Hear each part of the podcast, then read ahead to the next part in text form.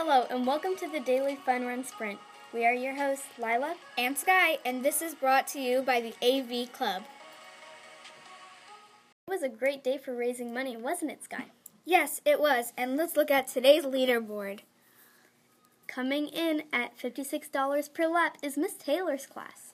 That is really awesome, but coming in just a little ahead is Miss Dotinga's class with $62 per lap.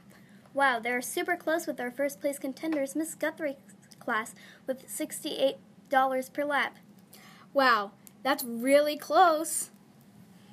Yes, and did you hear about Miss Hauser winning last night's contest and got to pie Mickey Mouse in the face? I wish I was there to see that. Yep, that would have been very awesome. This has been another episode of the Somerset AV Club podcast.